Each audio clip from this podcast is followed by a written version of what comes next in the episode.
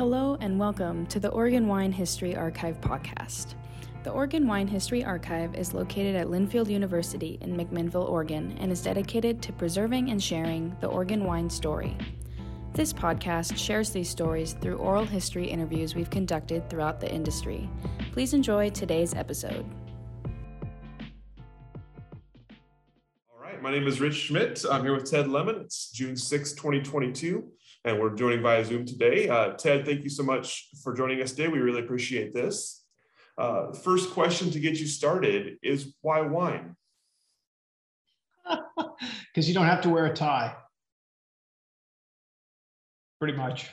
Uh, you know, I was a French literature major um, who, uh, like many, you know, liberal arts kids, didn't know what to do with myself. And I'd had the good fortune of spending half a year at the University of Dijon uh, before it became the Université de Bourgogne and uh, um, had taken a wine appreciation class there. Um, and uh, the gentleman who ran it said to me, you know what, if you ever want to do a harvest in Burgundy, let me know and I'll help you find something. And after graduating, um, I was like, or when I was graduating, I was like, why not? Who could possibly, uh, you know, turn down the opportunity to go work a harvest in the vineyards, even if you end up doing something completely unrelated? So I said, yes, I'll come back. And I did. So you had you had no background in wine. What was the experience like for you? Yeah, no, I had no background at all in wine. I was a you know a liberal arts major, and um, I just uh, thought it would be interesting to try. And I was luckily lucky enough to get a scholarship, a post grad scholarship from college to do this. Don't ask me how I conned them into giving me one, but I did. Um, and uh, so I knew I had the money to survive, even if it was going to be all volunteer work for a year or six months or whatever it would be. And uh, so I was able to, to do it, to go over there. Um, there was only one problem, Rich, which is that in the interim, uh, Francois Mitterrand had been elected the first socialist president of France since the war on a full employment for the French uh, platform. So by the time I got there in August of 1980, uh, no one wanted to hire any American under any circumstances because of this issue. So, so I ran into a few problems uh, at that point, um, and was really striking out um, left and right. But uh, I was fortunate enough through this contact to get the number of, uh, of Jacques Seysses at Domaine Dujac. And that was um, simply because this gentleman said to me, why don't you try Jacques Seysses at Dujac? His wife is American. Maybe he knows what happens to Americans in Burgundy. And of course, at this time, there were still telephone booths. And so I literally went to a telephone booth, and this was my last phone call. I didn't know what I was going to do if this didn't come through. And uh, was able to get Roz Seysses on the phone and um, made sure to speak only in French with her so that she knew that I was fluent. It was very important. And uh, uh, went down to see her, and then she said yes. As a matter of fact, my husband's in Paris. He's had a major um, issue with sciatica, and I'm back operation, and we are suddenly finding ourselves desperately in need of help. So I said, "Well, I'll do it." When you said that, what did you envision you would be doing? What was your impression of the work you would be doing? Uh, there wasn't any. I I was willing to do anything.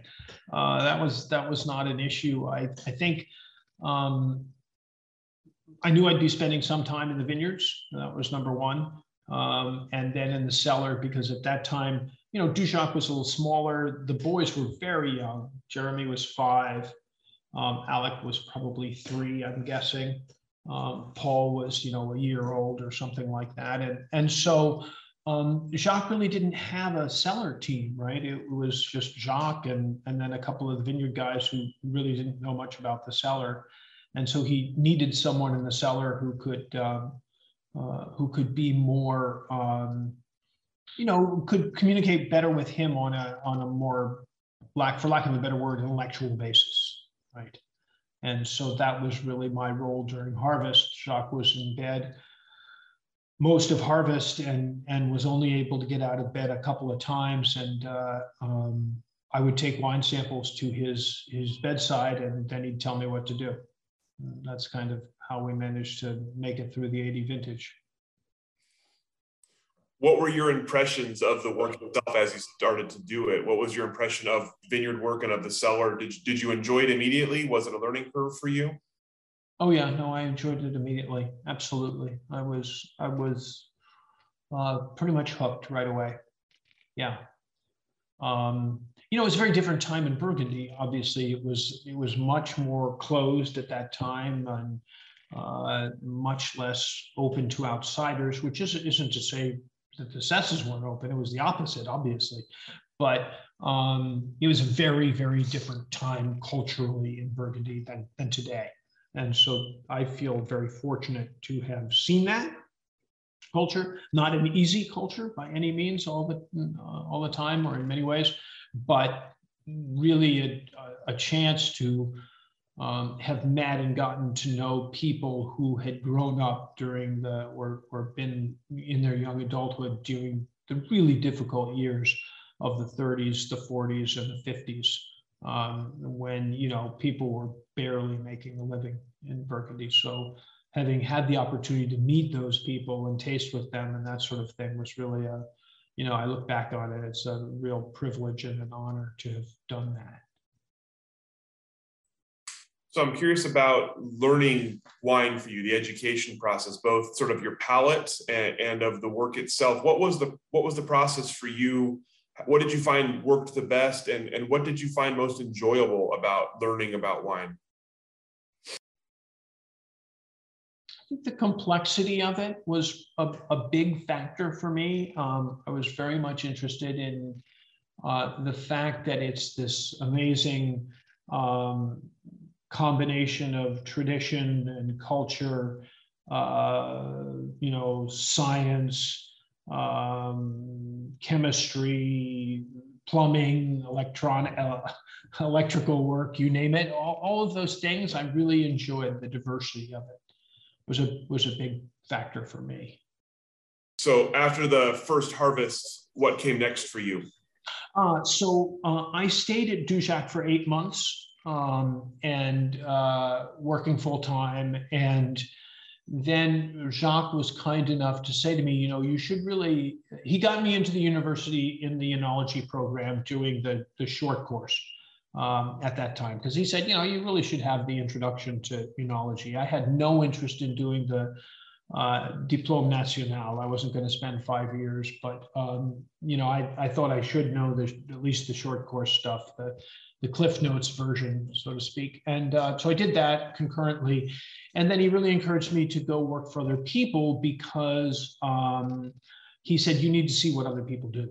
And so I spent a, a month or six weeks each um, working for Jean Marie Roumier, Christophe's dad. Christophe was at the army that year. Uh, I worked for Domaine Parent and Pommard. I worked for Bruno Clair, who had just started in less than five years before. I mean, I don't know, be on the website, but Bruno was just getting going with his own estate. So that was really fun to see what Bruno was doing. Um, I worked for Aubert de Vilaine down in Bouzeron.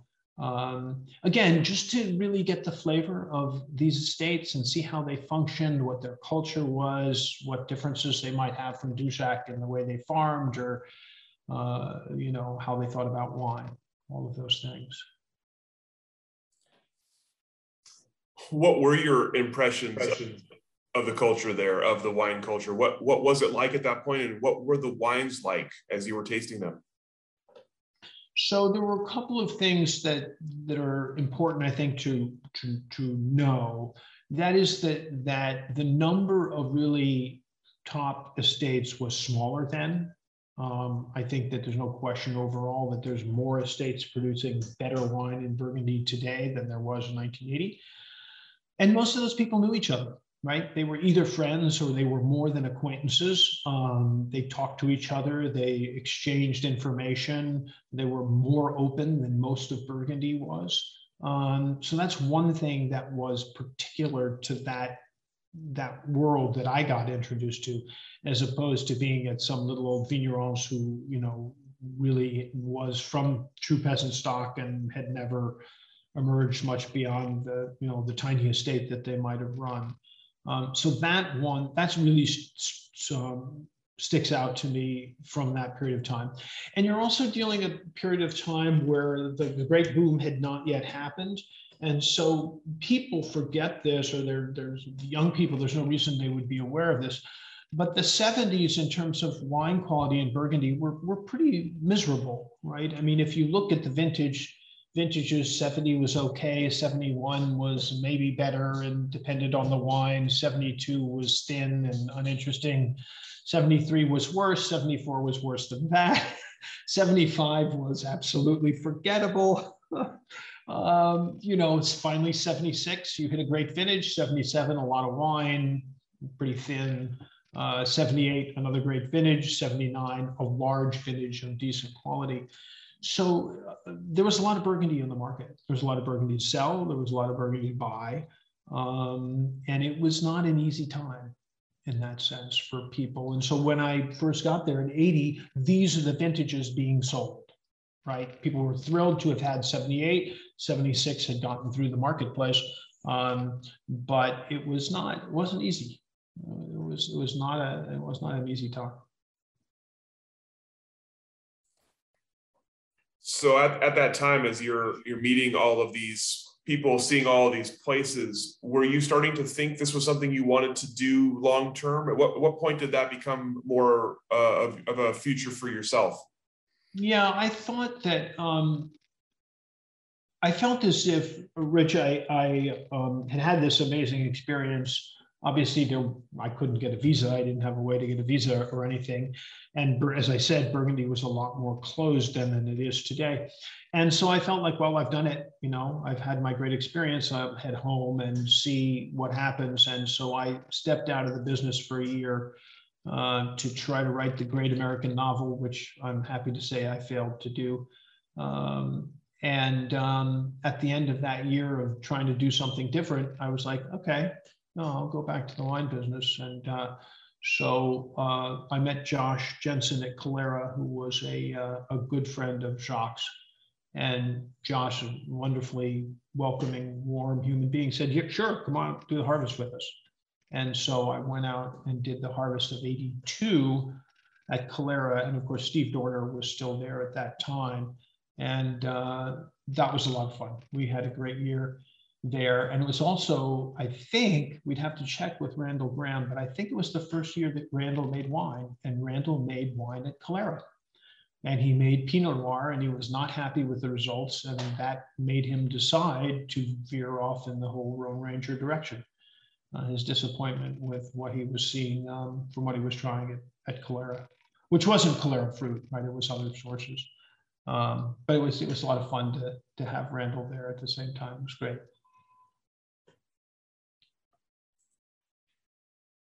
So then at that at that point were you thinking again are you thinking like uh, this is my path now? I'm going to be a winemaker. I'm going to i'm going to start my own thing? Uh, or are you still just sort of dabbling? Um yeah i i didn't know what was going to happen. I mean it was i'd never been to california. I never set foot out west. Not not the california west. I'd been you know to the rockies and all that sort of thing. But so it was a new culture new place. And so um, very different. It was also an interesting time because um, Dick Graff was still alive and the Chalone group had yet to, to expand dramatically. And so they had a small winery um, technical group, which include, included Chalone and Calera and Mount Eden and I think Ventana Vineyards, which is an old name people may remember. Ric Forman was in that group also uh, at that time. And so it was great introduction to those people. And again, I, I felt very fortunate, Rich, because I saw sort of the last, I think, really great years of Chalone when Chalone, and I apologize to current ownership if you don't like that description, but it was a different place, much smaller, um, very focused on the high end and really produced some um, amazing wines, Chenin Blanc, Chardonnay, Pinot, really terrific wines. And so getting the opportunity to, to see that and to meet Dick and Peter Graff. Um, and this was right when um, um, uh, I think 1980 was right about when um, uh, Jeffrey Patterson started at Mount Eden. So Jeffrey was either brand new or a year or two years into his stewardship there. So there's been a big change at Mount Eden also. I'm sure Ridge was part of that group, but I don't I don't remember meeting Paul Draper.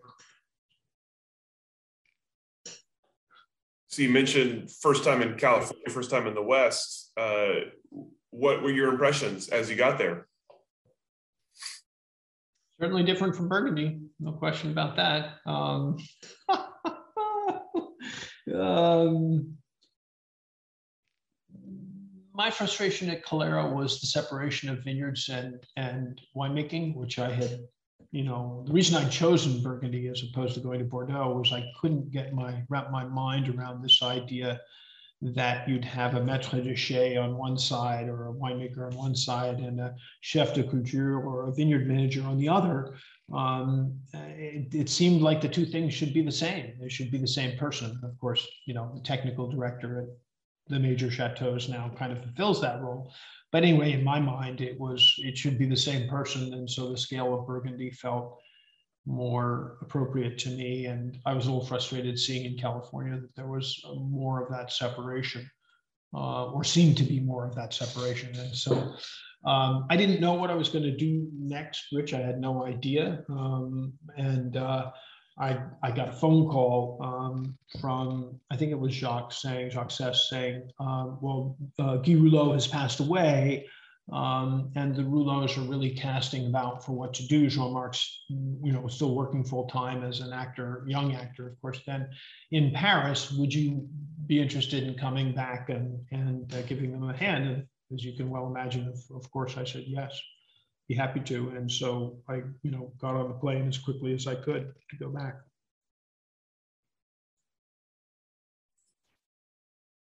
So back in Burgundy, back in a place that you've you've been and, and, a, and a place that you say is more kind of conducive to the way you're viewing wine and vineyards at that time. Um, what was your what was the role as you got there and, and how did the role change once once you got started? So um, it was there was a certain irony to this because I had loved Guy Roulot's wines when I worked for Jacques, and Jacques had a lot of the Roulot wines in his cellar. And uh, so I'd asked him, he said, Where do you want to work? And pretty high up on the list was Roulot. And so he called Guy. This was before Guy was sick, obviously. And and uh, Guy said to him, Well, Jacques, I'd love to have him, but my, my uh, crew is pretty old fashioned down here and pretty gruff and pretty tough, you know, peasants, and they'd probably eat him alive.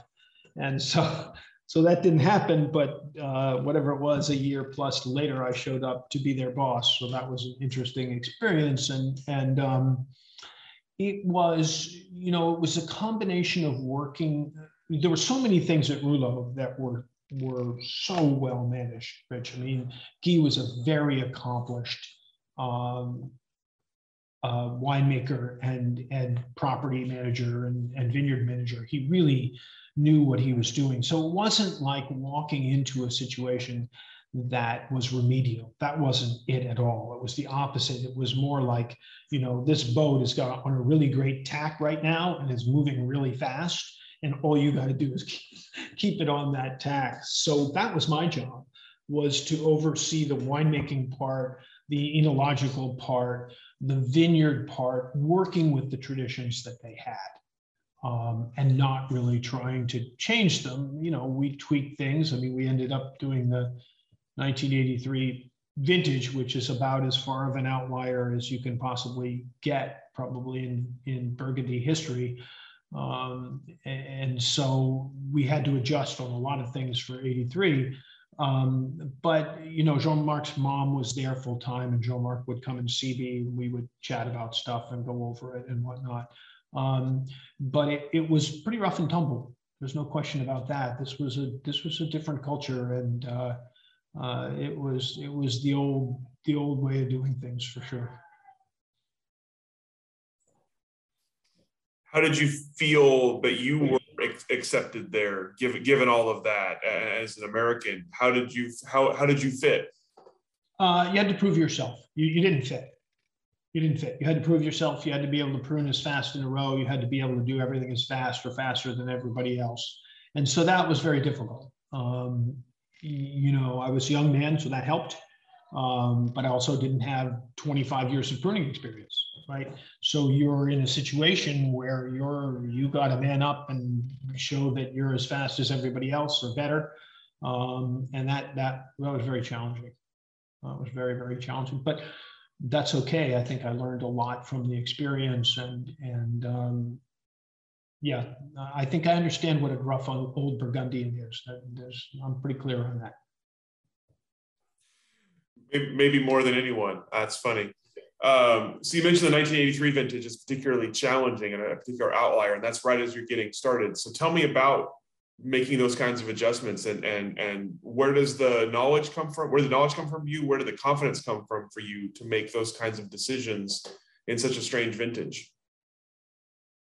Um, I was uh, very well supported by uh, Jacques Seysses and Aubert de Vilaine and Patrick Bize of Savigny, those three in particular, and Bernard Michelot in, uh, in Meursault, who was Guy's best friend. And th- those four people in particular were incredibly helpful and supportive, um, which was huge, you know, to be able to bounce ideas and uh, thoughts off them. But for, for young people who wouldn't have any idea about the vintage, it was a vintage, first of all, to put it in context, this is the this period of time was the height of chemical farming in Burgundy. Burgundy is a much better place today, Rich, than it was then. Um, so people were spraying all kinds of cocktails all the time. Um, and this particular vintage had a real problem with, and I can't even remember technically which insect it was. It was like Tordeuse de la Grappe, or uh, anyway, it was a it was a um, it was a caterpillar inside um, uh, the clusters, and uh, there was a huge problem with rot in both red and white Burgundy, widespread partly induced by weather, partly by the presence of um, the caterpillar. And so the, the wines went through the roof, or the grapes went through the roof in sugar in a way that is just not traditional in white wine. Um, as the botrytis formed, and we were, you know, not even at 100 days, and sugars were zooming. And it was very controversial in Burgundy because everybody, will, want, you know, tradition said you pick after the 100 days. And I'm looking at this stuff and going, it's right we need to get like we need to pick this what 100 days 100 days. Um, but i'll never forget um, uh, bernard michelot pounding on the table saying to me at one point saying ted it's 100 days. It's never less than 100 days. But it was less than 100 days in that instance. So i'm very I'm very much an outlier vintage in which alcohols were high so things did not want to finish fermenting very, very difficult challenge. Lots of oxidation issues. Um, you know, wines that you would pull out of a barrel and put in a glass, and five minutes later it's brown. I mean, scary stuff. Really, really scary stuff. So, um, really difficult to deal with in that way. Not as difficult as the reds because the botrytis meant there was no color, and it was, you know, making making red burgundies in, in '83 was even more challenging than whites, I think. Um, but that's why it was, that's how it was an outlier.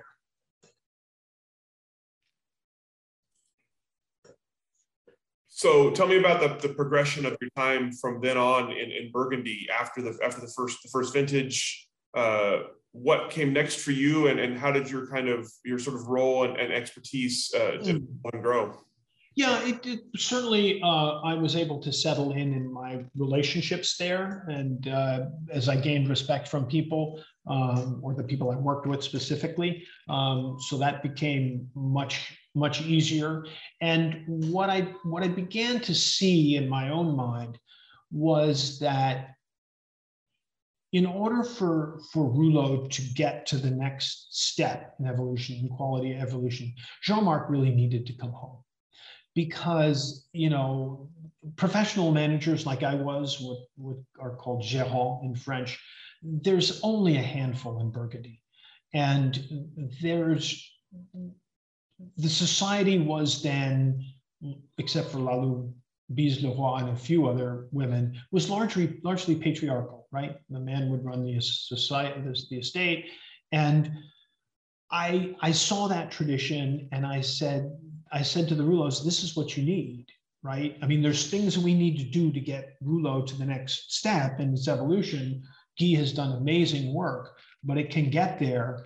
But you know, it's going to take the sun doing not me as an outsider because you're gonna you're gonna have trouble accepting from an outsider and so we had great discussions about that but i came to my conclusion that i should i should move on that, that i really as great as it was and how wonderful it was to be so special in burgundy as the only american winemaker the only other person was pascal marchand from from canada uh, i was like no you know this is this is what they need and i need to recognize that. And and uh, i looked around at other jobs in france and like i said there's not a lot of professional uh, management positions then in france at all for for in general and even less for americans. So after looking at a couple opportunities i said you know what i'll go to california it's booming uh, i want to go see what's happening in napa valley even if i don't stay there so you you you you had left California, gone for a while, and now you're back, like you said, in the middle of a boom. Uh, what what was different about it coming back to it? Uh, well, I really didn't know the North Coast, so that was um, a new discovery for me. Um, and um, I think I was also very fortunate in Napa because I, I moved there in 85. And this was really the last glimmer of what I would call rural farming Napa Valley. Now, people can complain about me saying that, which I would understand. Um, but there was still that agrarian community feeling. There was a greasy spoon where everybody, you know, ate in the morning after you'd done your frost protection in the spring, for instance. Um, there were not the sort of upscale shops that there are now um, in St. Helena. Um, it was just a very tail end of a different era as as Napa began to boom, and I was fortunate enough to to just catch that, um, and uh, was fortunate enough to get a job where I could be both vineyard manager and winemaker, which I I thought was really was really essential. And that was up on Howell Mountain for a place at the time called Chateau Woltner, which was um, purchased by the former owners of La Mission Haut-Brion in 1983. I think they purchased it, 83, 84. I can't, I can't remember now. I'd have to go back and look. Um, but this is a beautiful property on Howell Mountain that Ric Forman actually wanted to purchase himself, but you know, said to me, you know, I, I can't afford it. It's too big for me. Um, so that's why I mentioned it to the uh, the Woltner family, who we had known from Bordeaux from visiting them. And so uh, it was all Chardonnay at the beginning, um, which I was not as keen on for Howell Mountain, although I thought it'd be different and interesting.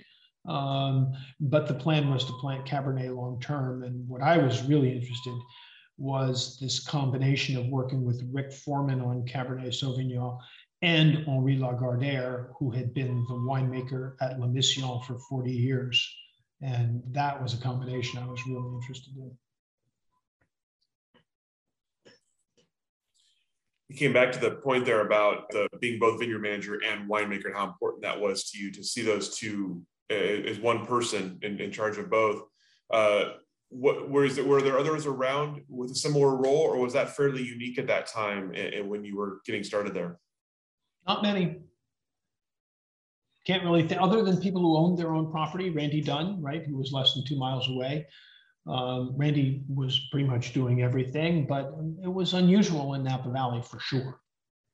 Um, and I really, I really felt strongly about it. I really wanted to do both, and uh, so I stayed there for seven years approximately, um, and and then uh, and this is the part which gets more interesting for your subject matter, perhaps. And I'm happy to, you know, answer other questions, but I do want to work our way there. There, um, by the early '90s, I was I had moved from a position in which, well, let me let me back up, Rich. I, imagine that uh, you've played baseball for a year of, of your life, and all of a sudden you're starting for the New York Yankees. I don't want to overdo the overstate the the opportunity or or the position I was in in Burgundy, but I'd gone from nowhere to the majors, you know, basically overnight.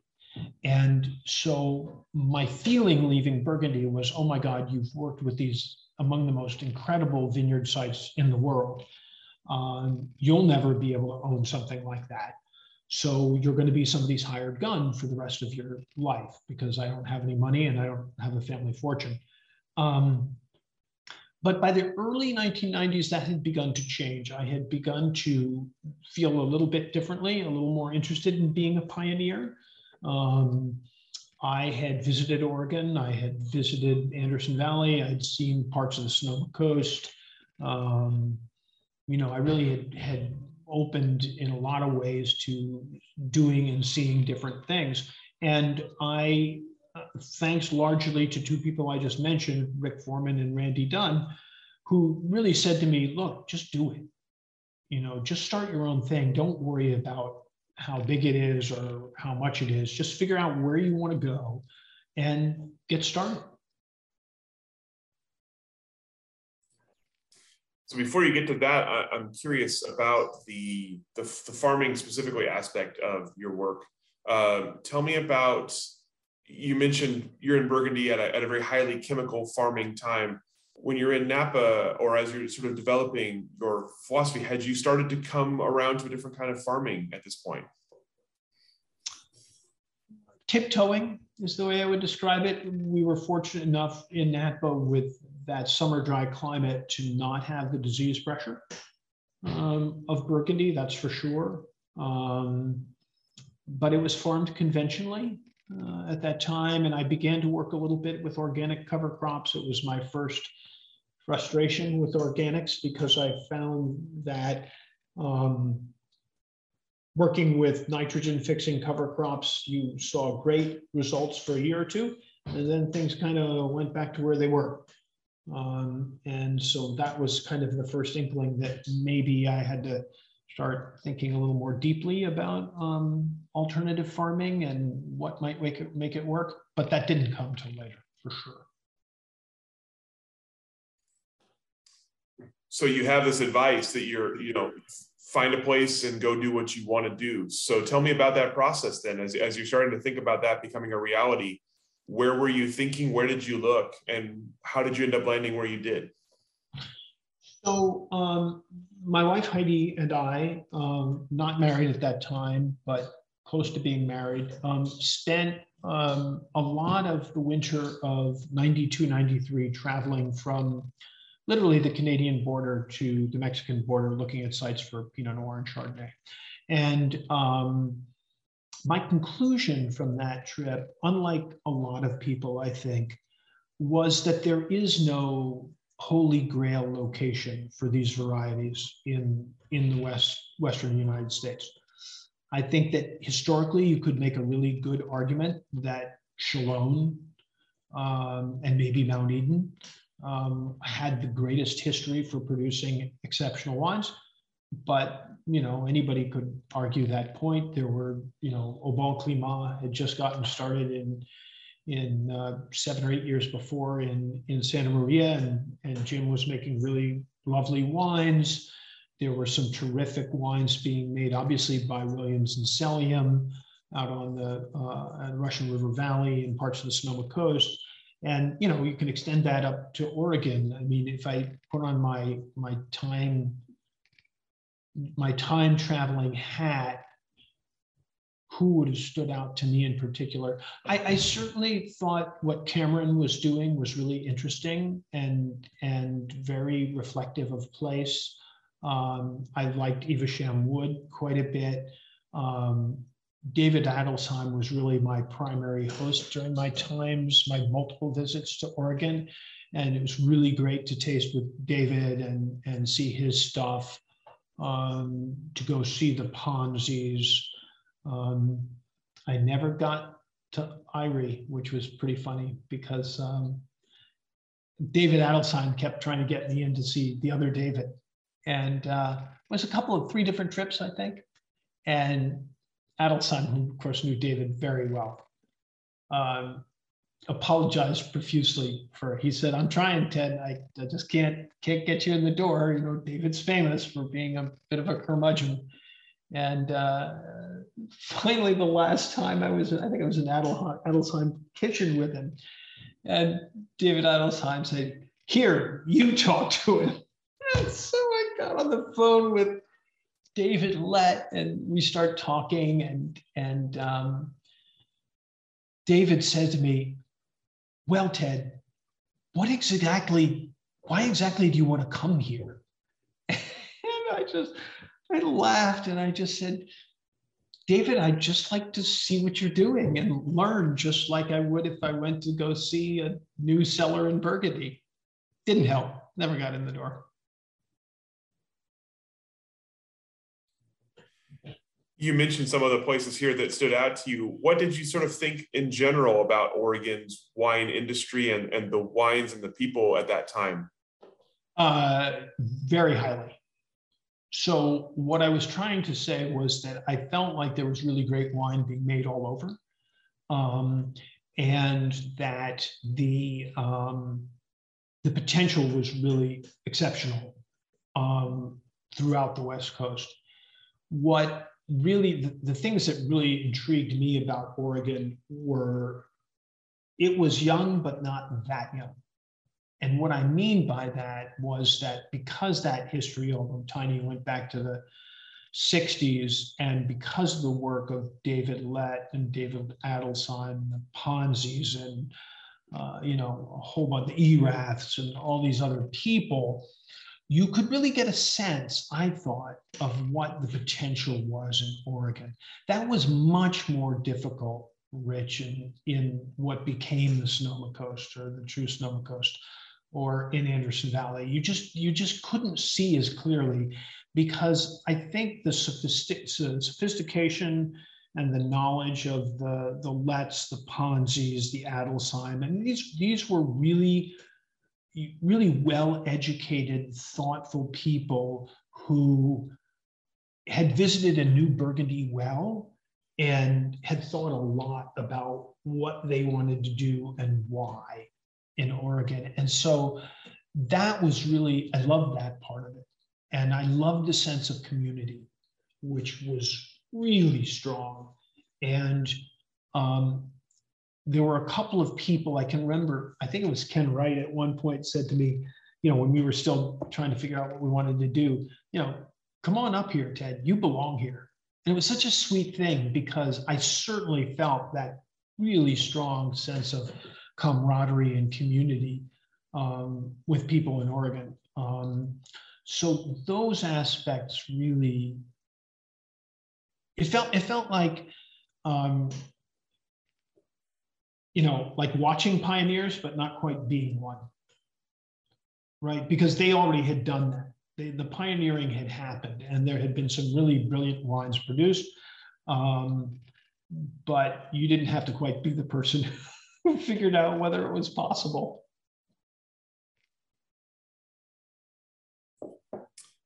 So, with that said, you obviously didn't end up in Oregon. So, why did you end up choosing where you did, and and what was sort of your what was sort of the idea as you were getting started? Sure. So I can the process of elimination is simplest for me. I, am not really a Southern California kind of guy. So um, just culturally, as much as I enjoy the wines of Santa Maria or what was then Santa Barbara and became the Santa Rita Hills, wasn't really my kind of place. I had a lot of concerns about the sizes of the properties, Rich, that, you know, there was obviously a landed gentry that owned a lot of this land, and I didn't see how I'd ever be able to buy a little tiny bit of it. Um, so I had that concern, whether well founded or not, doesn't matter. Um, I wasn't much interested in Carneros Pinot Noir. I never had been. I, I just found the wines um, uh, nice, but not inspiring. Um, so I, I wasn't much interested in that. Um, Chalone Calera, fine, but awfully hot to me, awfully warm area. Um, I'd long since lost any sense that Pinot Noir had to be on limestone. So I had no limestone prejudice at all um, about it. And um, so it really came down to what I call the true North Coast or, or Oregon. And I, as I began to look around and I looked at the geologic diversity of the North Coast, I was like, okay, this is more true pioneering. I mean, you're going to be a first generation here, but that's also an opportunity. And so I was like, that really, that geologic diversity interests me. The fact that you're, you know, less than 40 miles from the most famous wine region in the United States, and it's virtually unknown for grapes, I thought was really interesting. Um, I had a base of people I knew, a support group I knew in Napa and Sonoma. Um, I thought I could get some consulting work. There was not a lot of consulting work in, in Oregon at that time, um, virtually none. Um, so I had a concern about how I was going to pay the bills in Oregon. Um, so that's how we made that decision. Um, we looked at some specific properties in, in Oregon that I was quite excited about. I, I got to tell you the story of one because you'll get a kick out of it. Um, but um, yeah, it just came down to those things. Culturally, it was uh, it was a um, a disappointment because I certainly was close, much closer to the culture of Oregon than I was to Napa Valley. Um, and there, I mean, there was no winemaking culture on the Sonoma Coast because it was just coming into being. It's one of the things that people forget is we knew a lot more about Oregon in 1990 than we did the Sonoma Coast.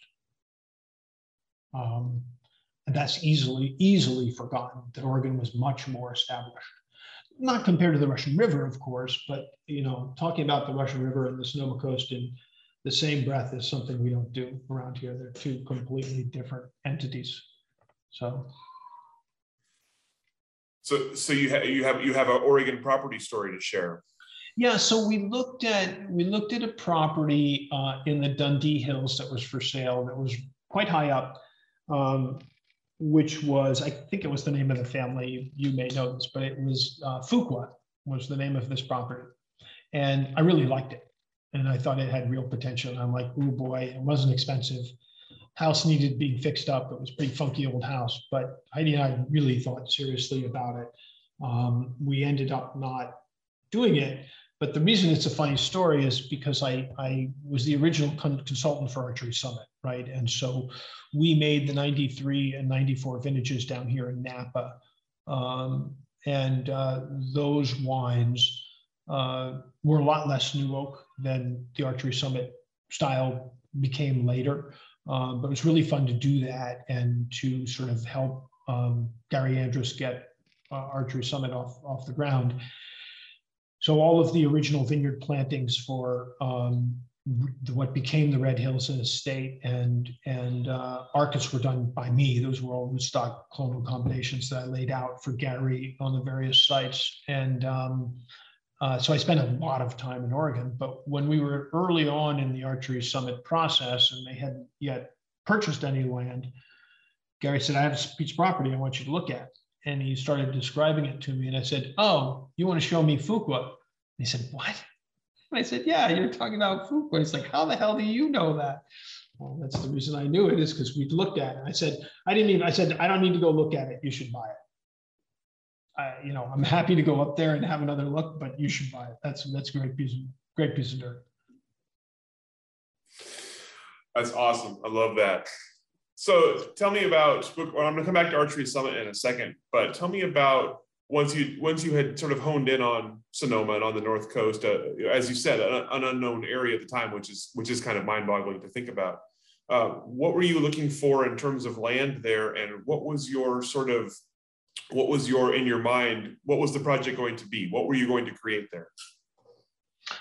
Well, I didn't know. We had to start small since we couldn't own land. I, I felt in in in this particular instance again because it was less understood. I mean, I love the Eola Hills. I don't I don't want to not mention the Eola Hills um, because we made a couple. I think it was two vintages of wine from Temperance Hill at at Archery Summit those first two years. Um, so I spent a lot of time at Temperance Hill. Um, of course, Cristom existed at that point, and Steve and I were very good friends. Um, so I, I, you know, I was very, we were very high on Seven Springs. Um, there was a lot of stuff about the Eola Hills I liked as much, if not more, than the Red Hills of Dundee. But um, in any event, the um, the thing about down here that was different is that nobody knew this land, right? So no one could say, well, Eola Hills is like this, and the Red Hills of Dundee are like that, or you know, to oversimplify, which we all do all the time. Uh, you couldn't really speak that way. Nobody could say, well, Cazadero's like this and Occidental's like that, because the number of vineyards out there was tiny. and there was no way to quantify those things. So I felt very strongly about not owning land. Um, so uh, we looked at a parcel right next to Marcassin where Helen Turley had purchased with her husband, um, John Wetlaufer. Um, and we went out there and looked at it with Helen and John. And I just was too soon. I didn't want to own anything. I wanted to be able to really uh, spend 10 years or so sort of investigating the area before we actually purchased, which I don't think I would have felt, as I said, in Oregon, because I, I felt a much stronger sense of where the good spots were which was another reason that made me nervous to stay on the Sonoma coast because it was like, well, nobody knows. So in that time exploring, what did you find? What what uh, excited you about what you were finding, and what did you see as the potential of that area?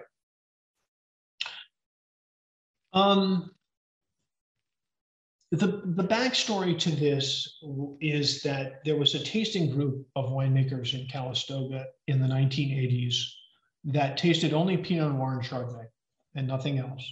Um, and the people who were in that tasting group were um, Tony Soter, Burt Williams, Helen Turley, David Ramey, um, I'm blanking, but there were a bunch of other people who were really great winemakers. And it was really fun to taste and to taste wines from all over. So you drop one Oregon into a lineup of Burgundy, or you drop one Burgundy into a lineup of Oregon, or John Wetlaufer did all of the organizing of this. And so it was really fun. Or you'd have a producer pair, you got two Dujacs in there. Go see if you can find them. Um, but what was most interesting to me about this tasting group was that there were not many wines from the Sonoma Coast, but they, the ones that were there certainly belonged in that group. And so for me, Rich, wine is a conversation. And so if you're talking about um, inexpensive wine, house wine, it's it's a conversation just like if you're talking about the best wines in the world.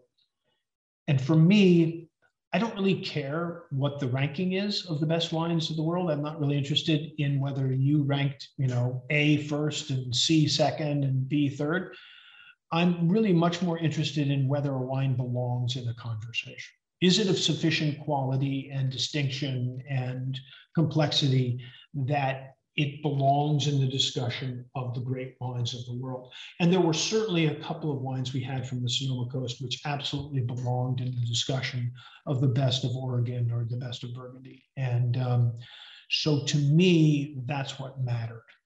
That, that's the way I saw it. And so having tasted a few of those things, I was like, yeah, no, I think there's the, there's the potential there um, if you can find the right site and, and work with it which of course is the big if because you don't know right?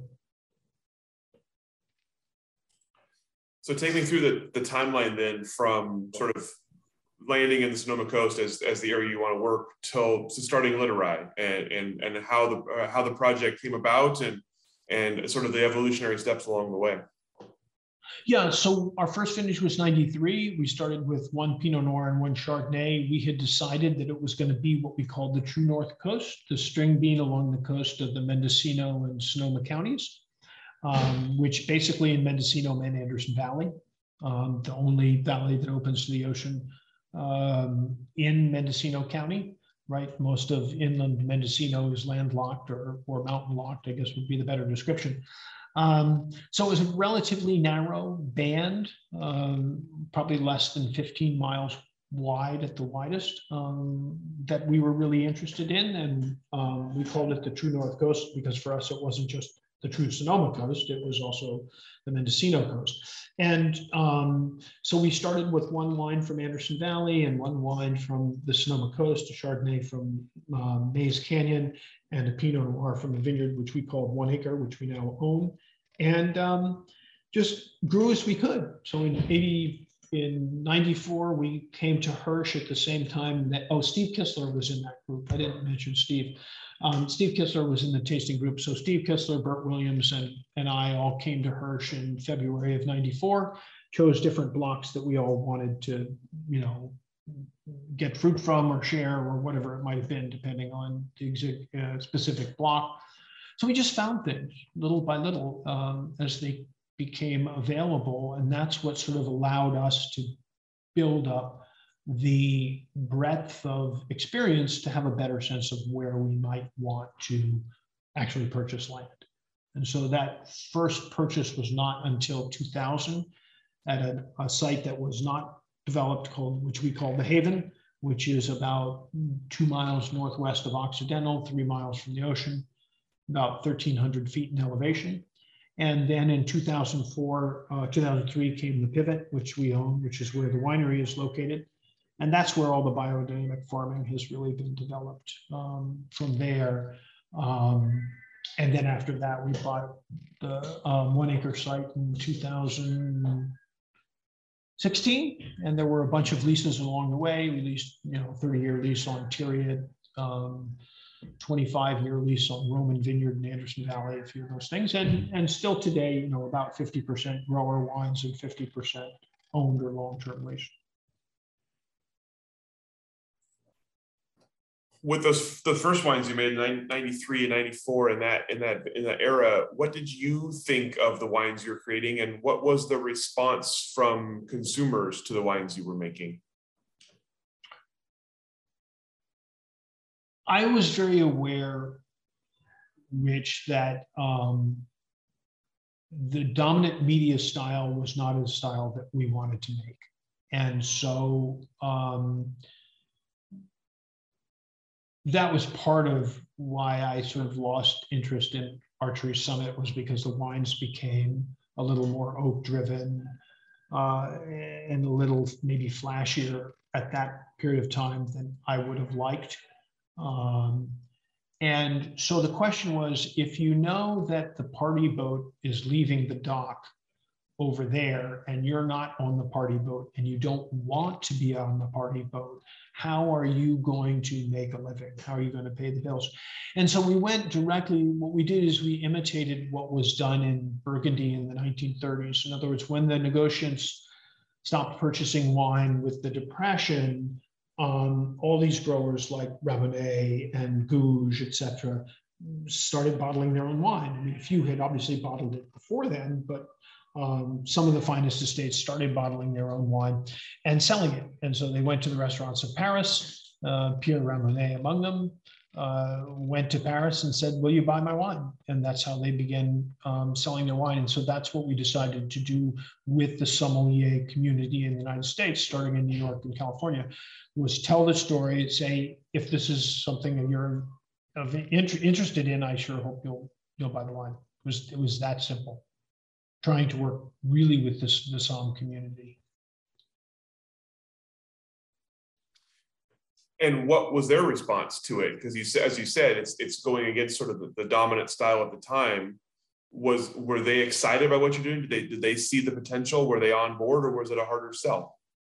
No i think we were really lucky. I mean the brilliant thing about starting small is rich you don't need that many fans you don't have to worry about it too much you got to find a sucker or two out there right um, so we we were able to find them and a lot of people understood it um, and were excited about it. And so we were able to grow as our market grew. And we were very fortunate that we, you know, we had some really important buyers in those early years. Uh, French Laundry began the same year we did. So we had a real connection to the French laundry. It was still the glory days of Aureole in New York. Uh, Le Montrachet still existed in New York, um, uh, Rubicon in San Francisco.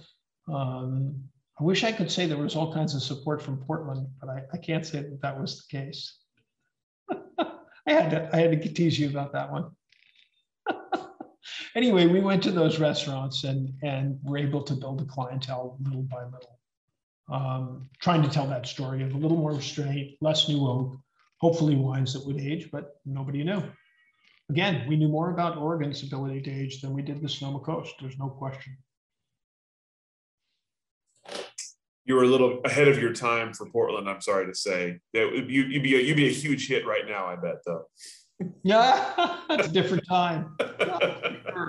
Portland's a different city, as you said. It's true. It's true. I'm not sure either is better, by the way, but that's a whole other conversation.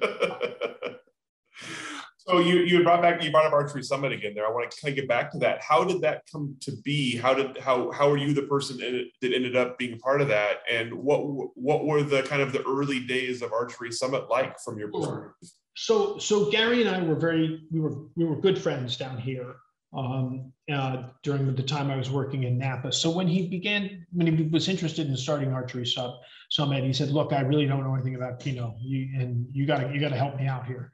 And so I said, sure. And so I started working with him, and um, it, it, was um, certainly, you know, pilot winemaking in the best sense, but hopefully with the best fruit. We work with Weber uh, in in the Dundee Hills.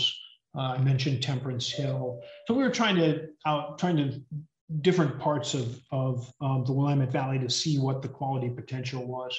And um, once it was clear that they were ready to, to pull the trigger on doing the winery, then that's when it really got fun because then, of course, we had the, the, um, the home estate to develop um, along with the, the design of the winery and all that sort of thing, um, which was a lot of fun to work on and um, a little scary because, you know, you're drilling a cave in, in Oregon and you just see how much moisture is coming out of the walls. it's like, wow, this is really tough conditions under which to, to dig a cave. Um, but it was it was a lot of fun. We spent a lot of time tasting all over the Willamette Valley. We spent a lot of time in Burgundy tasting. Um, I felt pretty comfortable about the clonal and rootstock selections. I was less at ease, Rich, about the the question of spacing for Oregon because you do have, much like California, and in some ways more, um, you do have that completely charged, uh, in the old days, soil moisture profile, right? Where you go into June and the, the, the spurt of growth with a lot of soil moisture, more than Burgundy would normally see. And so you get really active, vigorous, vigorous growth and you know looking closely at Drouhin, whether they knew we were looking closely or not, um, and seeing the amount of growth in some of the really tight spacing, I, I, wasn't I wasn't convinced that that was the best choice for Oregon. Um, so we felt like meter by meter might be fun to do as an experiment, but that, yeah, we should we should probably be a little wider to give the vines obviously a little more room to express the vigor. And I, I think that was that was a good choice. I think there's some other things about it, the early choices we made, where the spacing probably should have been not quite as tight. Um, but I think in terms of rootstocks, they were overall pretty decent choices. And I know that Archery Summit has done a bunch of modifications um, to spacing, et cetera, since, which I certainly would have done too. Um, but it was a lot of fun and it was, it was real. And clonaling, in terms of clonal selection, that that I felt very comfortable about, Rich, because we knew what um, had been brought into Oregon before. I'd had experience with these clones in Burgundy, so the whole Dijon family thing made perfect sense to me. I didn't have any questions about that. Um, and uh, in terms of heritage clones, there wasn't as much available other than Pommard and Wädenswil, which were fine, and and we were totally interested in using. Um, we just didn't want them to dominate the mix because we weren't we weren't convinced yet. So tell me about a little bit about Gary Andrus. Uh, obviously, a pretty notorious character in Oregon wine history, and one that we never had the chance to meet, unfortunately. Uh, what, from your memory, what prompted him to want to be here and make Pinot and Chard in the first place? And what were some of your maybe uh, interesting moments, memories, or stories of him uh, in Oregon?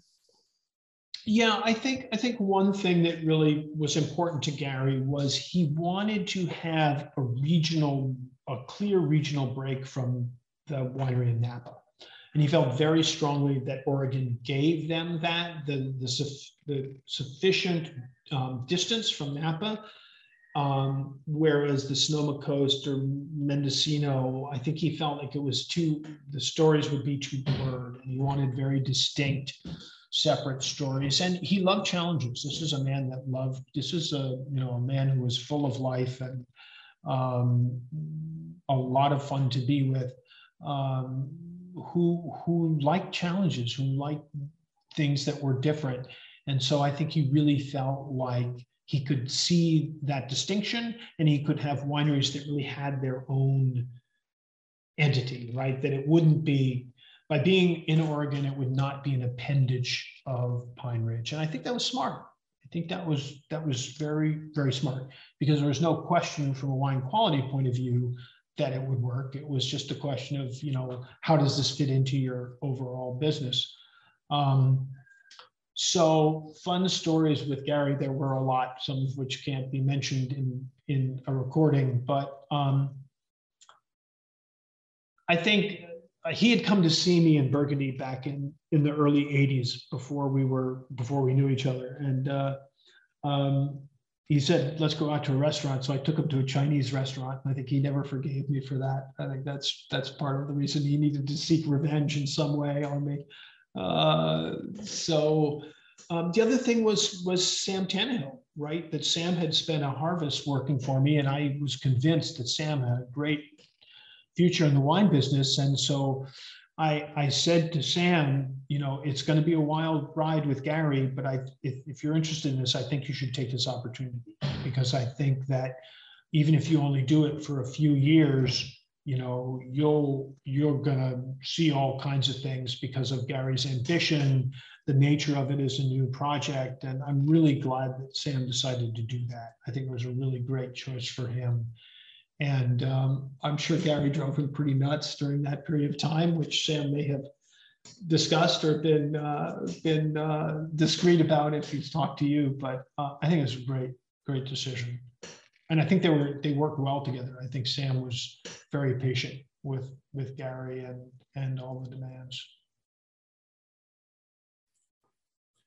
So I want, to back up a moment for you. You, you brought up biodynamics earlier. Obviously, one of the things you're most well known for. Uh, tell me about at what point that became part of your thinking, and what uh, encouraged you, what caused you to implement it in such a way as your as your property was growing and as your as your brand was growing? So we um, I farmed conventionally at that point for 20 years, uh, 20 plus years, Burgundy, California, consulting around California, including uh, the Santa Lucia Highlands and, and further afield, and Oregon, obviously um, conventionally. And I just got to the point, Rich, where I, I, I I had a naive question for myself. I say this all the time that was important, which is what does the forest know that I don't know?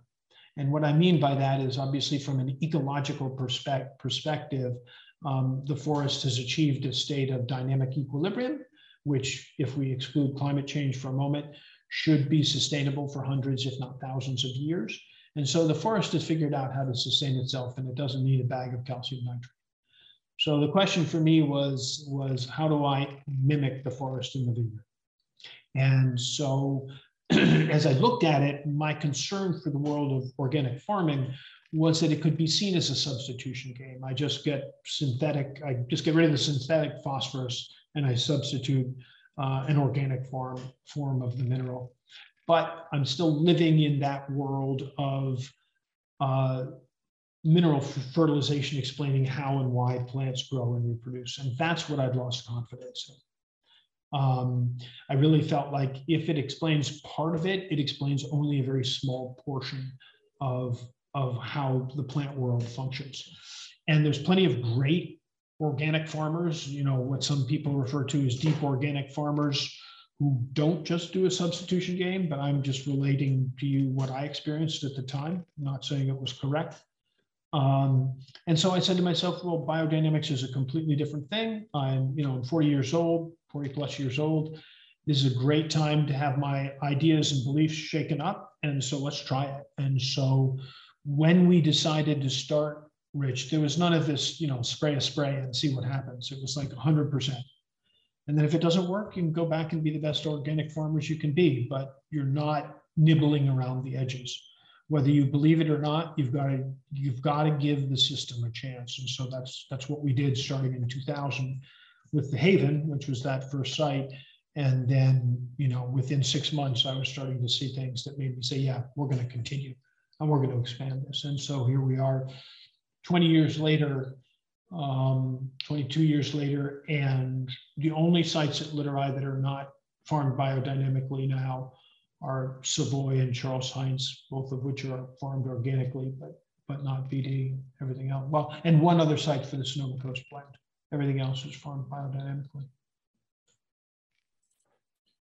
You mentioned seeing quick quick results, quick quick progress. Uh, what were the initial things you saw that excited you about what you were doing, and uh, how were there?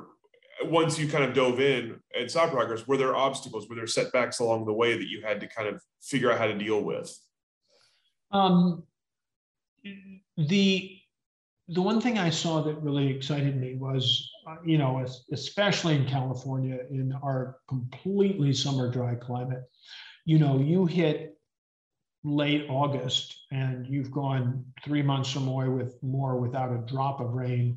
And yet I was seeing things germinate in the soils. You know, you didn't have a lush cover crop by any means, but you had things germinating at a time where I'd never seen things germinating before.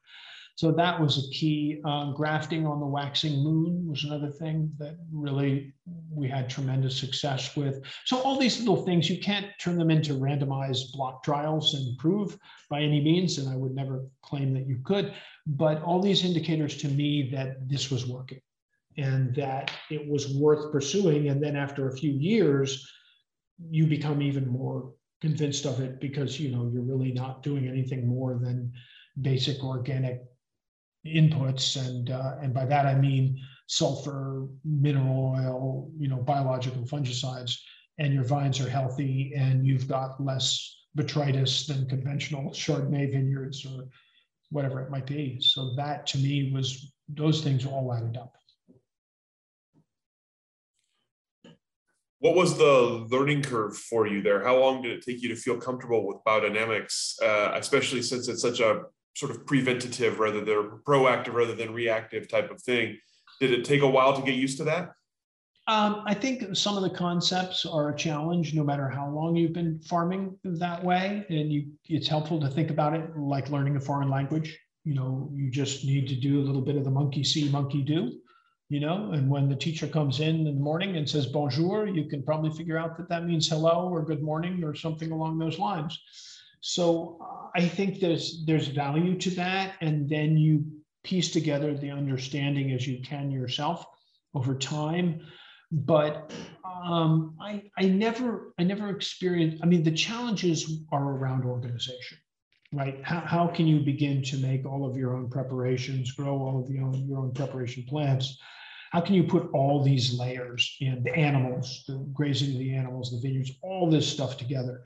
Um, and there's no one answer. It all depends on the individual farm and location and uh, the region, because different regions have different, you know, different ways of making compost work differently. I mean, we haven't mentioned this, but I consulted in New Zealand for 18 years, and we finally figured out how to make compost in New Zealand. It took us a while uh, or at least in central Otago. Um, and each region is different and it has its peculiarities, and you have to work towards an understanding of, of those. But it's really putting all the pieces in place rather than, oh, shoot, you know, I got terrible mildew this year. I think that happens when you you completely give up any allopathic work, right? The great frustration of Vitis vinifera is that this is not a variety, or this is not a species native to our continent.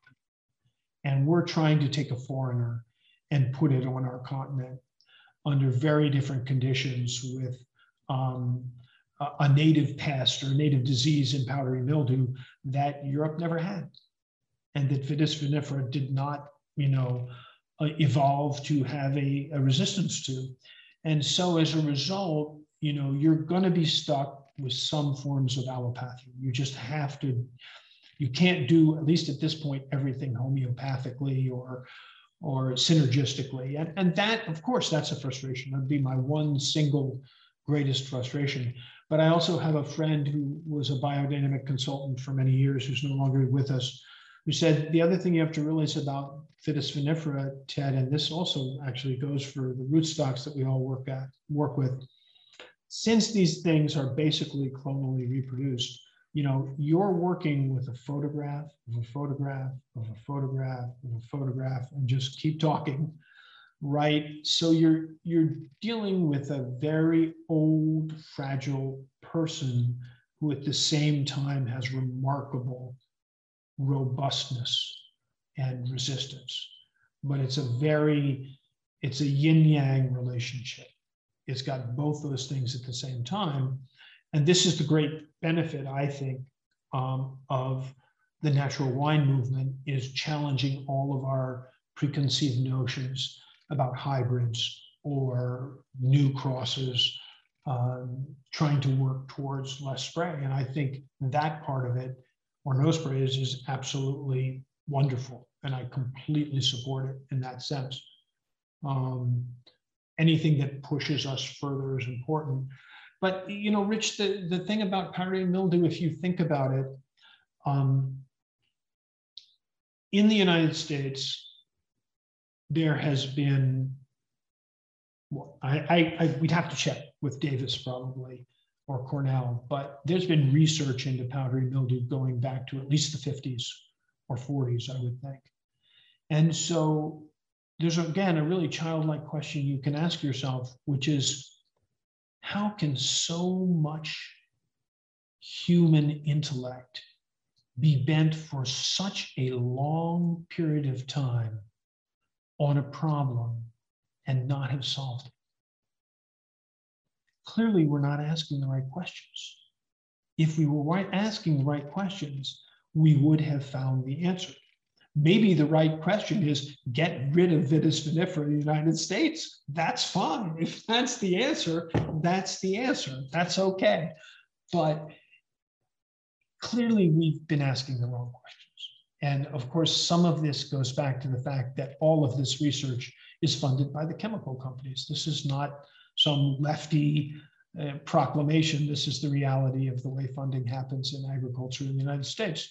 And so, of course, they're going to look for a fungicidal answer. They're not going to be interested in something else. That's not how they make money.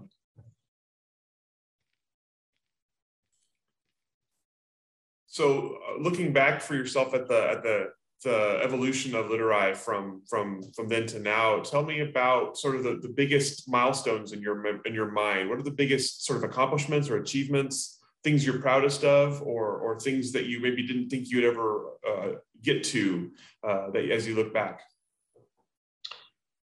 For a long time uh, heidi and i lived on vineyard avenue in st. Helena before we bought um, the pivot here in, in uh, west of sebastopol between sebastopol and freestone and um, when we were thinking about where we would set up camp i would drive I would drive east towards Highway 29. And I said to myself, whatever the decision is, I'm either going to turn left at 29 or I'm going to turn right, but I'm never going to do both. And what I meant by that, Rich, was from a, a organizational and a personal point of view. If we were going to do the North Coast or even Oregon, that was turning left, right? If we were going to do Carneros or Santa Cruz or Santa Maria, that would be turning right. But we would never mix those two. Um, because my feeling remains to this day that the greatest challenge in the wine business is maintaining the intimacy between the wine grower and the place. And it doesn't matter whether you're in Burgundy or in Oregon or in California or in Chile we all have these things pulling us in all different directions. And if you're too geographically dispersed, you lose that intimacy of connection to place. And so I had multiple opportunities during during and after working with Archery Summit to buy fruit in Oregon. And I, as you know, I love Oregon, but that's just not what we do. And it was a form of self-discipline to say, no, that's just not what we do. Other people can do that. You know, Patty Green can come by down and buy Hirsch. That's awesome. But that's not what Littorai is going to do. We need to focus on our little part of the world and and maintaining as much intimacy with our part of the world as we can. And if that means that we never buy fruit from some amazing sites in the Santa Cruz Mountains because they're amazing sites, it's okay. That's life. It's just fine. I like that notion of intimacy with place. Uh, how long does it take you to feel? How long did it take you to feel that about the various places, especially your kind of home base there? How long to understand the place? How long to to learn to kind of to love it or to understand it at that level? I don't know. I think you learn. You always learn, right? You never stop learning. Um, I think your predictive abilities get better as you've seen a wider and wider range of, of vintages and, and um, uh, uh, climatological conditions. So I think that, you know, that's helpful. I would hesitate to put a number on it. I, I will say, and I don't know why what you just said makes me think of this. I never understood the the subtlety of vintage until I came to California. Now, that might seem like a um, counterintuitive statement, but what I mean by that is that in Northern Europe, particularly, even more so than Oregon, although I would say the Oregon of the 70s and 80s before climate change had more of this. Um, but in Northern Europe, the, the differences from one year to another really hit you over the head, right? Like it rained two inches in the 10 days before harvest. What more do you need to know, right? Well, actually, you do need to know a lot more than that. Or, you know, there was terrible bud set, you know, fruit set because of rain during uh, harvest or whatever. I mean, during during flowering, whatever it might be. But the reality is that vintage is far more subtle than that. And it depends on things that we don't really think about. First of all, they're perennial plants. So the prior year has far more influence on what the fruit is like the next year than any of us ever talk about. And um, when you work in California and you work in a summer dry climate and you see these extraordinary difference in vintages, and of course everybody says, yeah, it's, you know, it's summer dry climate, the, the wines are more consistent. Of course they are, but there's no question that there's dramatic differences in, in fruit profile and quality from one vintage to another or characteristics from one vintage to another. And seeing the degree of variation when you have a summer dry climate is really extraordinary. And I think Oregon experiences that too, for sure. That you you you think you think too easily about the, the things that hit you over the head, like the two inches of rain, and you don't think as much about all these other little things that may actually have cumulatively had a bigger impact. It's really interesting. I, I, like that insight. it's an interesting way to look at it. Um, I want to back up for a second. You mentioned New Zealand, obviously a big, a big part of, of your work uh, Burn Cottage in New Zealand. Tell me how that came about and uh, sort of the, the role you've played there.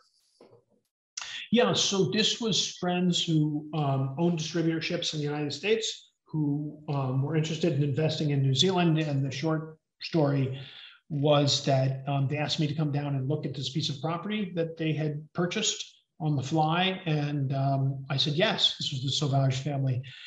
And I said, yeah, I'm happy to go down and look. And they didn't know that I had a lot of very dear friends in Central Otago at that time. Um, just by circumstance, um, you know, uh, uh, Steve Davies, who was uh, um, uh, is owns um, Doctor's Flat had lived with us for a year in St. Helena. Blair Walter, who's the winemaker at um, Felton Road, had spent his few, first few weeks um, sleeping on our couch when he came to work at Newton in Napa Valley. Uh, Grant Taylor, I had met with Gary Andrus in 83 when Grant was his winemaker at, uh, um, at Pine Ridge. Um, and I can go on from, from there, a whole bunch of people. So I actually knew people in Central Otago very well. I didn't, I'd never been to Central, but it was not like dropping in with no help. And so all those people were hugely helpful in us getting started. And um, it was a lot of fun. It's a different climate. It's very different from both California and Oregon. It's it's um, it's a desert, but it does rain throughout the year. And there are years in Central when you do get you know an inch of rain in mid growing season. And there are years when you can have you know green actively going growing cover crops throughout um, the year uh, or, the summer, which you don't get in at least in California, and certainly you don't see as much lushness in Oregon and some of the dry months, depending on what the rainfall has been like. So it's a it's a different world um, with very different light intensity. Um, quite far north or south in this case, as, as you know, um, but uh, really a lot of a lot of fun to work in. And it was a place when I went down there where the Big Ripe school was very much dominant.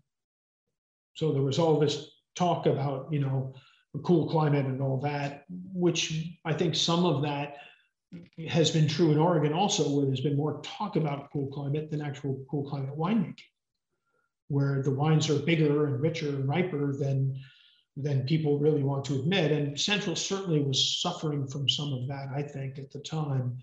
Um, and we really, again, set out with a very different course. You know, we wanted to make wines that were much lower in alcohol. We felt like we could keep the acidity that way and that the wines would be right. But we got a lot of flack from the locals for a while on that. But that started to change over time. I think uh, the the basic picking parameters have moved much lower or less ripe on the sugar scale, at least, than they were in the early 2000s when we started. So I want to kind of zoom out a little bit. Obviously, you have a pretty unique perspective on the Oregon wine industry, uh, a unique perspective that we don't get to share very often. So tell me about your kind of, you mentioned your initial impressions of Oregon and the wines and the people here. Tell me from your what you've seen change and and from your again from your perspective what Oregon wine looks like today in, in 2022. Sure. And you know, it's important to say, Rich, that that I'm an outsider. And so I, I don't have a really good sense of perspective today, the way I might have in, in the mid 90s. Um, but uh, I'm very interested in a lot of the producers that didn't exist, obviously, when, when I was working in Oregon and, and tasting those wines and following them. I think clearly the biggest single thing is the change in Chardonnay quality. There, there's no question about that. Um, and that was predictable. It was not part of the mission at Archery Summit. I think in some ways it should have been, but then Pine Ridge was producing Chardonnay, right? So that may have been another reason that Gary didn't want to do it. I, I don't recall at the time. But I always felt that that opportunity was there. And I think it was partly that it was just a poor stepchild, M- much like Pinot Gris, right? I mean, Pinot Gris was a wine you chucked in tanks because you could bottle it early and, and get it out the door. And I think to, to really, to a large extent, now acknowledged by many people who are making terrific Chardonnay now that maybe weren't back then, was between plant material and time and effort. It, it just wasn't a focus. And I think that that's dramatically different today. And the, the quality leaps are really exciting and really, really fun for me. It's really fun as an outsider to watch that. So that that really sticks out. I think that there's a lot more sophistication viticulturally, and there's more complexity viticulturally in terms of both rootstocks and clones and all those things. Um, I think we all tend to um, exaggerate our own progress in the sense that the bottom line is that Mother Nature has the steering wheel. And she doesn't care whether you think you're the most sophisticated grape grower in the world and whether you've planted your vineyard to the most super fantastic clones and soil you can possibly imagine, when Mother Nature decides it's a great vintage, it doesn't matter whether it's 1982 or 2022. She she decides that, and um, so I think all of us tend to exaggerate our progress, and it's a natural aspect of needing to sell a product where you have inventory.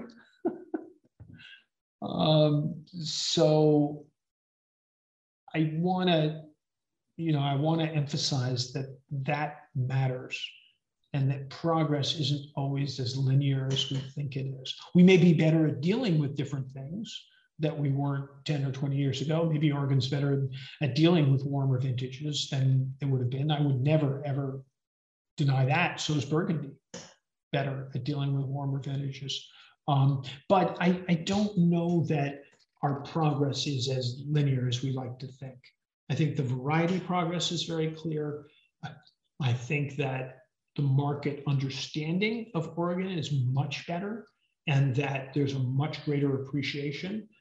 Um, I think that Oregon is, is going to be challenged by growth right? That the amount of growth is challenged today and will continue to be a challenge. Um, it isn't the small community that it was. And so holding together, holding on to the sense of community is going to be really important. And trying to foster it in the face of growth will be a challenge. Curious, again, from your perspective, for obviously a place closer to you. Uh, tell me about the growth of Sonoma in the time you've been there. Obviously, from a from a relatively unknown to what it is now. Uh, what are the biggest changes you've seen there, and and what has been what is your kind of uh, perception of those changes? Yeah, I think that um, uh, I think that you know it's it's always fun to, and I haven't looked at these statistics late lately, but you know Sonoma County alone had more Pinot Noir planted than all of Oregon, at least up until really recently, and may still my apologies to anybody who has that that number on the uh, tip of their um, of their tongue. But um, that puts things in a certain perspective, right? That Oregon remains very small. Um, that that is changing rapidly because there's no really no more land to plant in the Russian River Valley, um, and so that's going to that's going to dramatically shift over the coming years. Um, the Sonoma Coast is tiny. I mean, there's a thousand acres, approximately a thousand acres planted in the West Sonoma Coast AVA that was just um, approved. So, you know, if if the Russian River Valley is huge and Oregon is medium sized, you know, we're the we're the tip of the tail on on the rat, so to speak, uh, in terms of volume. And um, it means that uh, we have to have a really thoughtful um, humble awareness of where we stand in the world of wine. Um, we're not going to be Oregon. We don't have the power. We never will. Um, we're never going to be the Russian River either, for the same reasons, even more so. And so we have to approach our position in the wine world um, being very much aware of that, and that there will never reach that critical mass that I think Oregon has now reached, right? It's just not going to happen here. It's not possible because of planning restrictions, forests, you know, viable land, you know,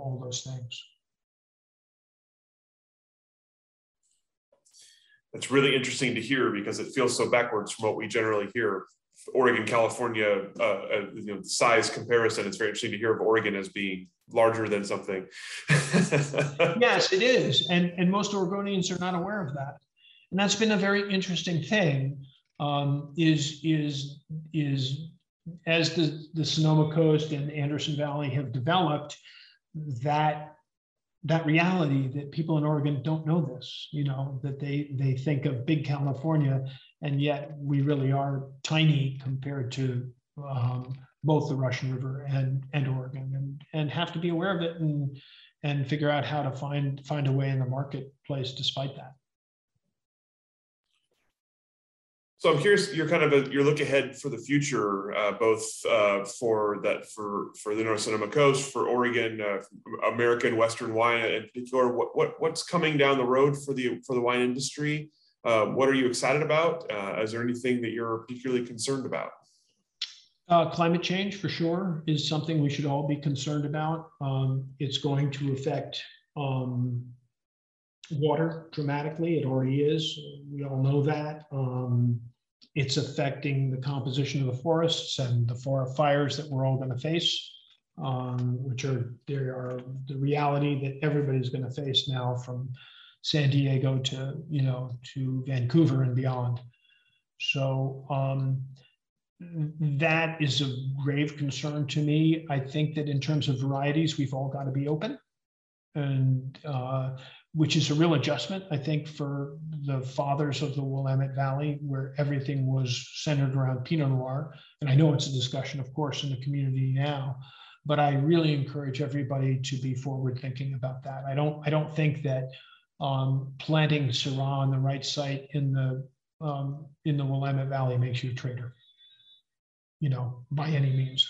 Um, or any other minor variety which people are experimenting with and, and doing great things with. I, I think that that's the reality that we've all um, got to face. And I encourage everybody to really be actively engaged with it, including changing trellis systems, et cetera. And nobody knows where we're going, so nobody knows what the answers are going to be. Um, I think there's a great question for all of us in the world of Pinot Noir of what does this variety become in a warmer climate? What is its ability to adapt? You know does it does it have more ability to adapt than we realize? Um, will the wines become profoundly different in the way they age because the climate is warmer? I don't i don't think anybody knows really. We, we, we know that the, there have been great vintages in burgundy which were very hot and very dry and people celebrated them for years. So we actually do have some uh, experience about that. We also know interesting things about it, such as the fact that the, the length of day is much longer in Burgundy or Oregon in midsummer than it is in California. So the way that um, the way that climate change is going to play in each region is going to be distinct, but with this overarching theme of of the challenges ahead. Um, yeah, that really sticks out to me it's been interesting for us. Uh, we've you know climate change, of course, has been a topic of conversation from the beginning of these interviews, but water only recently has become a, a major part. It's been interesting to see the the switch flip on in a place like the Willamette Valley, where water never seems like it should be an issue, for it suddenly to be an issue people are thinking about. Yeah, and I mean that you could say the same for the Sonoma Coast. I mean, you know, Cazadero had had an average, you know, rainfall per year of 80 or 90 inches. So it was the same situation in which people really didn't expect to have to face these issues. And Cazadero may be one of the last places that that will um, be okay because you could have 90 inches and still have a lot of water, at least in terms of rainfall. Um, but yeah, these are major considerations. They're they're going to affect how we think about irrigation. Um, and I really encourage people um, to think about you know managing irrigation and there's been plenty of dry farming in, in the Willamette Valley, but it'll become more challenging, right? As, as we get into a drier climate, that doesn't mean you can't do it. You just have to think about soils and soil composition and cover crops in a whole different way. And uh, so I don't think it's the, it, I don't think it's goodbye to dry farming for, for Oregon by any means. I think it's just a matter, I mean, it's going to be vintage dependent, obviously, but it's going to really depend on you're really going to be looking at trying to manage stress right in the second half of the year. That's what I think. So what about as you look ahead for yourself? Uh, what, what comes next for you? What comes next for Littorai? And is there anything you're looking forward to or, or planning to, to experiment with or anything coming down the pipe? Yeah, so certainly the variety thing. Um, we'll experiment with both whites and reds. Um, I don't have a whole lot more to say about that now. We've already begun trellis experiments, you know, some re- relatively dramatically different to try to address the question of, you know, heat and shading on the vines. So those things are already um, in process. Um, you know, we'll buy some more land for sure at some point, and we'll plant some more. Um, you know, I think in America we suffer from this disease of thinking that um, you always need to grow, right? And we haven't grown in production and Littorai since the mid 2000s, or 2007, 2008. Um, and there's a lot of other ways to grow, Rich. And I really encourage all of us in the wine business to think about growth in a different way. Um, because the really successful wine businesses um, are not necessarily those that are growing in case volume. If that's what you want to be and you're a world conqueror and you're out to become the next you know greatest big wine mogul good for you. Go do that by by that kind of growth. But there's a lot of other ways to grow in the wine business and we have a long long way to go in the states to get there compared to some of our friends in burgundy who have multi-generational senses of you know growth without becoming larger All right. Well, I could talk to you all day, but that's, that is all the questions that I have for you. Uh, is there anything I didn't ask that I should have? Anything I we didn't talk about that you wanted to cover? No, I don't think so. I, I think we covered everything that comes to mind. Um, yeah, I think I'm good. Excellent. Well, thank you so much for taking the time. I appreciate the background chorus of animals as well that was kind of coming through. That was, that was excellent and a welcome yeah. addition to we, you. We staged that for you. That's just piped in. yeah, just, I do that every time we have an interview or talk to a media. I turn on the piped in they're, right, they're, right, below us and uh, right below the winery right now. And they love to set up a racket. Um, sure. I'm happy to say they have a lot of offspring up at Cristom right now. So there's a whole, I think Dan told me they were up to 50 or 70 sheep at this point. I can't remember. Yeah, I went out and saw him before 2021 harvest, and there was a lot more than he had said when we first met him. So they're they're they're propagating rapidly, as you would hope. Yeah, and they're good at that. Thank you so much for your time today, for for sharing your stories with us, and for chatting.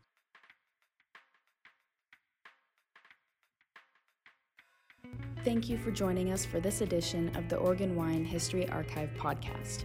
And thank you to all our supporters, partners, donors, and interviewees who have helped make our project a success.